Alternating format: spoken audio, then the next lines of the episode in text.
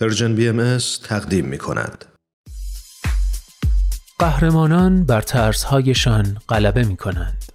قهرمانان به فراتر از خود می نگرند. قهرمانان دنیا را نجات می دهند. گاه با قدرتهای جادویی و گاه بدون جادو بدون شنل بدون نقاب قهرمانان بینقاب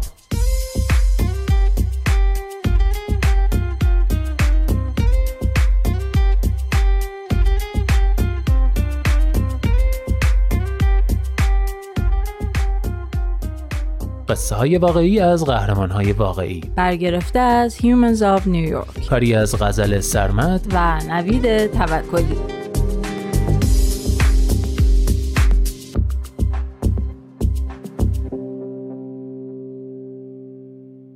قهرمان سیزدهم. بن.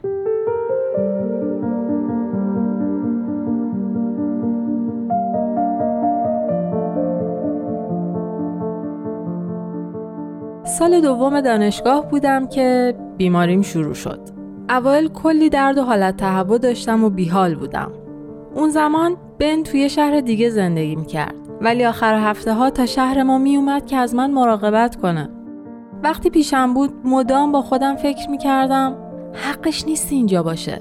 من دیگه اون دختر باحالی که کنارش خوش میگذشت نبودم. من دختری نبودم که وقتی توی مکزیک داشتم میرقصیدم منو دید و از من خوشش اومد. دیگه نمی‌تونستیم از این جور کارا بکنیم. یه بار که بستری بودنم توی بیمارستان خیلی طول کشید با خودم تصمیم گرفتم بهش کمک کنم که از دستم خلاص بشه. می‌خواستم یه نامه بلند بالا براش بنویسم وسایلم رو جمع کنم و برم و ناپدید بشم. ولی هیچ وقت موفق نشدم این کارو بکنم. چون حالم خیلی بد شد و بهش نیاز داشتم. بالاخره با هم ازدواج کردیم. از اون موقع تا حالا زندگیمون پر شده از بیماری های مختلف و دو و درمونای جور و جور. یازده بارم جراحی داشتم. بنابراین بخش زیادی از رابطمون بر اساس وضعیت سلامتی من تعیین میشه. ما سه تا بچه خوشگل داریم و بعضی روزا بن مجبور همه کارا رو انجام بده. از آشپزی گرفته تا تمیزکاری و رسیدگی به بچه ها. با این حال همیشه به من یادآوری می‌کنه که مادر خوبیم. هیچ وقت کاری رو که نمی‌تونم انجام بدم به روم نمیاره.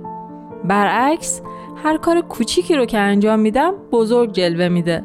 مثلا میگه یادت باشه که امروز قبضا رو پرداخت کردی به جولیان کمک کردی نقاشیشو رنگ کنه بعدم برای بچه ها قصه خوندی گاهی وقتا کاملا ناامید میشم. معمولا وقتایی اینطوری میشم که مجبور میشیم برنامه تعطیلاتمون رو به خاطر وضعیت من کنسل کنیم یا دن مجبور میشه مرخصی بگیره و بمونه خونه. با خودم فکر می‌کنم که زندگیش می‌تونست زمین تا آسمون با الانش متفاوت باشه. اون وقت همه چی برام تیره و تار میشه.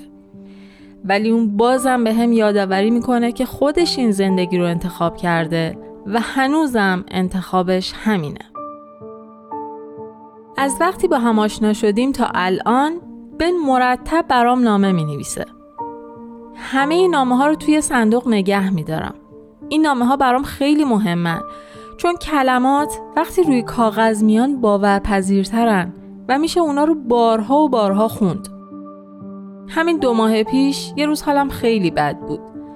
بن وقتی از خرید برگشت بچه ها رو با چند تا گل و یه نامه فرستاد توی اتاقم. توی نامش نوشته بود مطمئنم یه روز این کوه از روی شونت برداشته میشه و اون روز خیلی شگفت انگیز خواهد بود ولی زندگی رو نمیشه به انتظار گذروند من تو رو با تمام وجود دوست دارم ولی ازت می‌خوام که تو هم خودتو دوست داشته باشی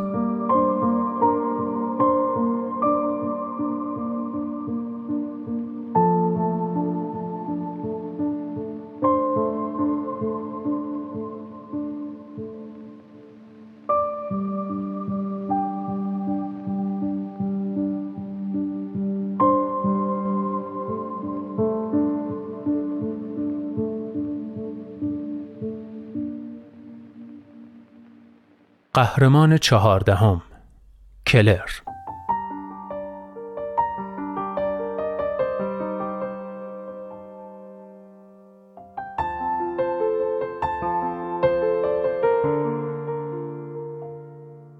سال اول دانشگاه بودم که با کلر آشنا شدم. اون اولین دختری بود که باهاش قرار گذاشتم. قبلا بارها دلبسته شده بودم و شکست خورده بودم ولی بالاخره کسی رو پیدا کردم که احساسش به من متقابل بود. من تو مدرسه زیاد بچه محبوبی نبودم. دوستای صمیمی نداشتم. توی ورزش خیلی خوب نبودم و تا قبل از آشنایی با کلر تنها چیزی که می‌تونستم روش حساب کنم هوش خودم بود. همیشه نمره هم خوب بود بنابراین یه جورایی به تنها استعدادم متوسل شدم این بود که کمالگرا شدم من حتی تو کلاسای پیشرفته شرکت نمی کردم چون می ترسیدم که نمره کامل نگیرم وقتی توی دانشکده درجه یک حقوق پذیرفته شدم احساس کردم بالاخره زحماتم جواب داده.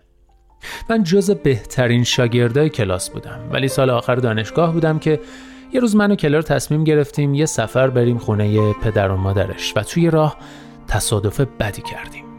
من به حالت سرگیجه به هوش اومدم. وقتی دکترها سرمو اسکن کردن تا ببینن که خونریزی داخلی دارم یا نه متوجه یه تومور خوشخیم توی مغزم شدن. هفته بعدش منو عمل کردن. جراح به هم توضیح داد که ممکنه بخشی از حافظم از دست بدم.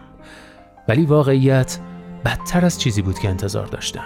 گاهی یه سوال رو بارها و بارها میپرسیدم. گاهی مکالمه ای رو که همون روز با کسی داشتم یادم نمیومد حتی تو امتحان پروانه وکالت علا رقم این براش خیلی تلاش کرده بودم قبول نشدم. البته بالاخره موفق شدم پروانم رو بگیرم ولی از اون زمان همه چی خیلی برام سخت بوده.